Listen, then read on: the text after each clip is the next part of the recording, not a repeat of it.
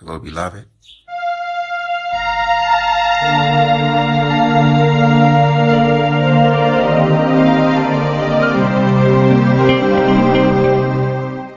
Good morning. I'm Frank Oseo. I bring you greetings from God. And I thank God for this opportunity. Thank God that He has given me this platform through His servant, Adanahum Poku Kisi, and his team. Adanahum, I thank you very much. Say God bless you, and I deem it an opportunity and a privilege granted me to also share my thoughts or what God has deposited in me. And I thank you again for believing in my ministry. I say, God richly bless you and expand your territory. May God cause this ministry to break through and continue to do the impossible and touch so many lives. This morning, I want us to pray. Father, I thank you. Holy Spirit, I ask that you have your way. Let your will prevail in Jesus' name. Amen. This morning, I'm sharing on a topic Thou shalt not fall thou shalt not fall. And I want us to consider these three scriptures.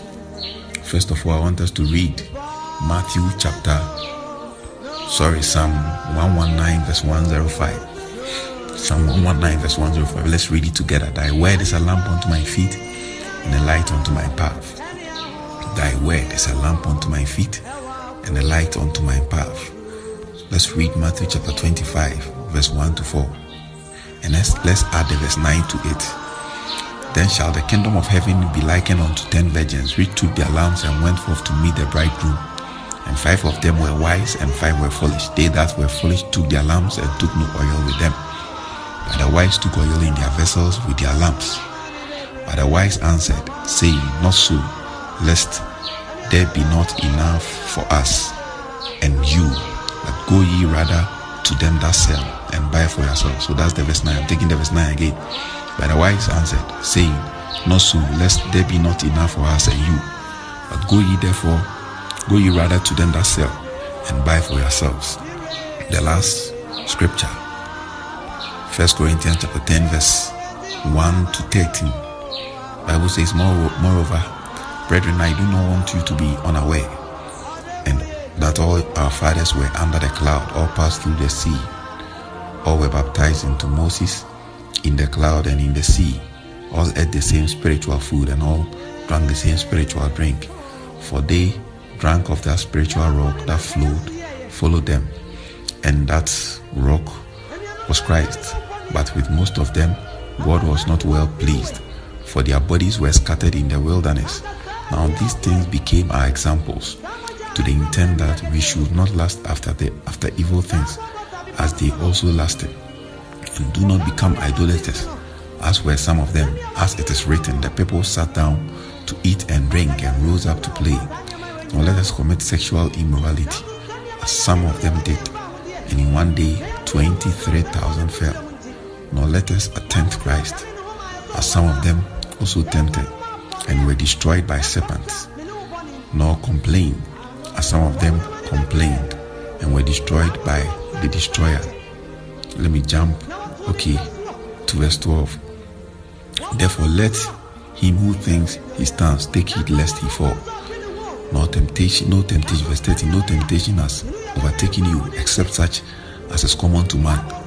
God is faithful who will not allow you to be tempted beyond what you are able. But with the temptation will also make the way of escape that you may be able to bear it. One thing I want you to consider and know that Christianity is a journey. Christianity is a journey. It is a walk with God. And as David said, Thy word is a lamp unto my feet and a light unto my path. So that verse alone should tell you that this journey is by foot. Is by foot. And anybody pursuing this journey need what we call the lamp and also need what we call light. So the word of God is a lamp unto my feet and a light unto my path. And one thing you have to acknowledge that this journey is not an easy journey. Anyone pursuing this journey is capable of falling. Nobody is left out. It is very, very, very possible. That's why Apostle Paul said in the verse 12 that anyone who thinks he stands should take heed lest he falls. It is very possible for you to fall. So you need this lamp and you need this light to pursue a successful journey we are talking about. Since this journey is a walk with God, there will be a time you feel tired. There will be a time you want to go back. There will be a time you feel reluctant. There will be a time you don't want to go anymore because the journey is far. But if you hold on to this lamp and this light, you will never wander and you will never ever miss the mark. You eventually reach your destination. Let's take the Israelites into an account. Or for example, the Israelites, they God took them from Egypt and took them to their promised land. Not all of them were able was able not all of them got to the promised land. Some of them missed the mark and they fell. As Paul said, thousands of them fell. They couldn't reach their destination. So one thing you have to know is that not anyone pursuing this war will get to the destination. Some people will fall along the line. And this falling is not for some specific people or selected group of people. Anyone is capable of falling. Anyone is capable of falling. So, what is falling? I define falling in my own words that falling is simply not able to stand temptation. Falling is simply not able to stand temptation. Anyone who is overcome by temptation is a Christian, then you have fallen. If a temptation befalls you and not you are not able to stand, and that means you are falling. You can't talk about falling without talking about temptation. Falling meets, sorry, moves with temptation. Anytime somebody falls, there should be a temptation that caused him to fall. You can't fall without temptation. So, temptation, in my own words, is being hit on your weak point by Satan. Being hit on your weak point by Satan. A lot of the times we think that, oh, some characters in the Bible that the Bible talks about that they were able to stand temptation. Think that they weren't having weakness on that point or on that side of their lives. For instance, Joseph. Joseph fled from Potiphar's wife, fled from adultery, or he fled from fornication. It doesn't mean that Joseph didn't like women or Potiphar's wife was not hmm, beautiful or Joseph had didn't have weakness for women. He had weakness for women. Devil will not tempt you on your strong side. He will always present something you are interested in. Jesus fasted in Luke chapter 4 and he was hungry about breaking his fast. Let me say that. So he was hungry and the devil presented a stone to him to turn the stone into bread. He was hungry so he could have turned the stone to bread and ate it. So the devil always presents something you are you like or you are interested in to you. So how will we be able to overcome the temptations of the devil, overcome temptations of the devil. I said it earlier that this lamp and this light on this journey is very important. I'll talk about it. You see, the Bible says that the first Corinthians we read, the verse 13, that no temptation is above us. Anyone who is tempted, God has given you the strength not to succumb to this temptation. He's given you the strength to overcome. So any temptation that befalls you as a Christian, you don't have an excuse to say this temptation was stronger than me. Therefore, I succumbed to the temptation. You always have a way out, and that is the strength of God. But the strength of God is not for everybody. The Bible says in Daniel chapter 11, verse 23.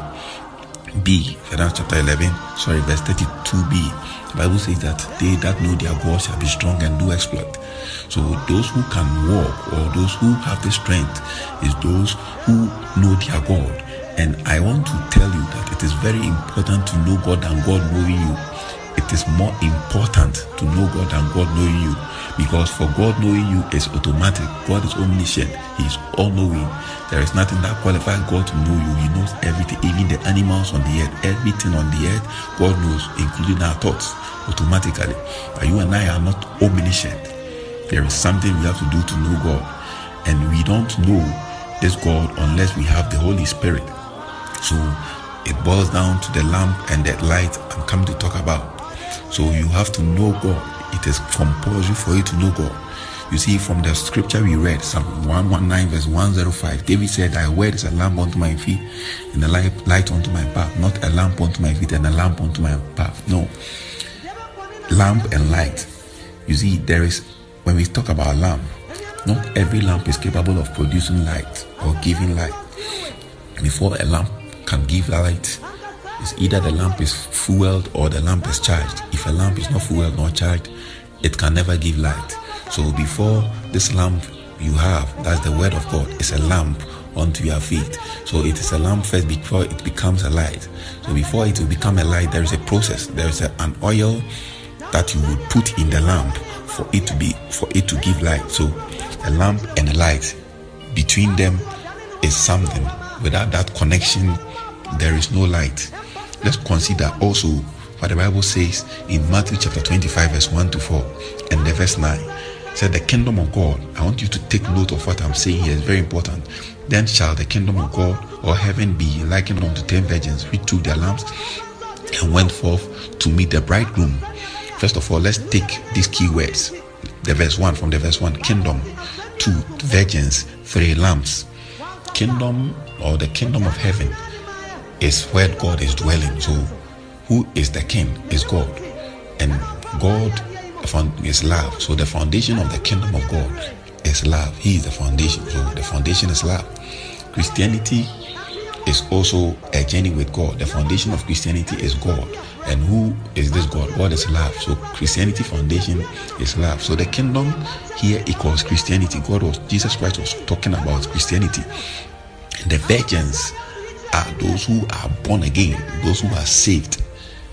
Virgins means those who are saved from this contest or this scripture. Those who are saved. And these lambs is the word of God. Is the word of God when you look at it critically, the Bible says that they took their lamb. That means that the lambs was the lambs were at their disposal. Their lamb, they possessed the lambs. They didn't go to borrow. They took their lambs. So the word of God, anyone who is saved has the word of God at their disposal. People preach it elsewhere. You go to church, they are preaching. Remember what Paul said all these Israelites were exposed to the same spiritual food, they were exposed to the same spiritual drink, but some were able to make it to their destination, others fell along the line. So the fact that we are all exposed to the word or the same word doesn't mean that we will all land well, no, or we will not we will all land the same. The ten virgins were all exposed to the lamp, to the word of God. Let's take the verse 2.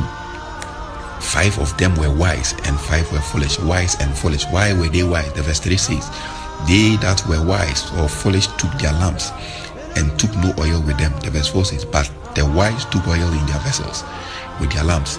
So I'm tempting to believe. People usually we used to say that they didn't take extra oil. By the Bible is saying they didn't take, take oil.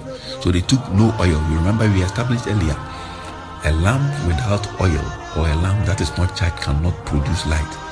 And you, you know, those days they didn't have anything we call electricity, they were using fuel hmm, to light their lamp. So these people took their lamps without oil, which is their fuel. But the wise took their lamps and took oil. What does this oil represent? This oil I'm talking about represents the Holy Spirit in this context. The oil represents the Holy Spirit. So, in other words, the five foolish took their lamps without the Holy Spirit. Mm-hmm. So, they have the word, but they don't have any relationship with the Holy Spirit. But the other wise, the the other five who were wise, they have the word, they are exposed to the word, but they have relationship with the oil, which is the Holy Spirit. So they took the oil. The oil was there. The Bible didn't say they went to borrow. They took it. That means that they, they, they, they, it was at their disposal. You don't take something you don't have. Before you take something, then that means that you have it. So take the chair and give it to me. That means the chair is there. You are taking it to give me. So the, the people took the oil because they had it at their disposal. All right. So when they took the oil and they pursued the journey and they got there, I, I believe that they didn't let their lamp whilst going because the journey they were pursuing, they were going for a wedding, and I strongly believe it was a daytime because when you study the Jews, their culture, sometimes they have their weddings at night, sometimes to the day, they have their weddings at day, the daytime. So if these people were pursuing their journey during the day, they wouldn't let their lamp, lamps or lanterns. So I'm, I'm, believing that the alarms were off. So when they got there and the bridegroom tarried, they slept. So I'm also believing that they will not sleep with the alarms on. So it was after they woke up, they heard a sounding bell or they heard a siren that the bridegroom has landed. That was when they put on their lamps. And the foolish people asked the wise, Can you borrow us oil? Because we didn't take any oil. and the wise said, No, ours we took enough for only us. We didn't take enough to be shared or to share with somebody. So we can't give you oil. Go and buy. There is something important I want to, you to learn from here. The people were wise to the extent that they began to lie. They lied to the wise that they took oil, but their oil got finished. From the verse we read, the Bible said they didn't take any oil. they didn't take any oil. And scripture also said that when they went outside to buy, the bridegroom came, and these people missed the mark. Why is it that it was at their disposal initially, but when they made they, they, they decided not to take it or they refused to take it later on, they had to go and buy. It is in relation with something the scripture said that now salvation or the grace is available. And after the bridegroom comes, you are going to fight or buy your salvation with your own blood. So the oil was available to them, the lamp was available to them initially. They took the lamp, is the word of God, without oil. And at the end of the day, they had to go and buy the oil, which was initially available that they could have taken freely. So salvation is expensive. God has given you salvation, it is free. But if you don't hold it on well, later on you will buy the salvation. And there's one thing, another thing you want to know from the scripture that these wise people they fixed or they put their oil in their lantern or their lamp. So that that statement, putting the oil in their lamp, initially established that the oil represents the Holy Spirit. So the wise had relationship with the Holy Spirit, putting the oil in their lamps, meaning that they were obeying the instructions given to them by the Holy Spirit. So having a relationship with the Holy Spirit means that they were attentive to the Holy Spirit, they were working with the Holy Spirit. And filling the lamps with their oil, adding the Holy Spirit to the word means that they were obeying the instructions of the Holy Spirit. So that caused them to be holy. When you obey the instructions of the Spirit, you become holy because He is holy. He will not give you wrong instructions, He will give you holy instructions. Automatically, you will be holy. So there are a lot of us. The reason why we are falling is that we have the word. We are all exposed to the same word.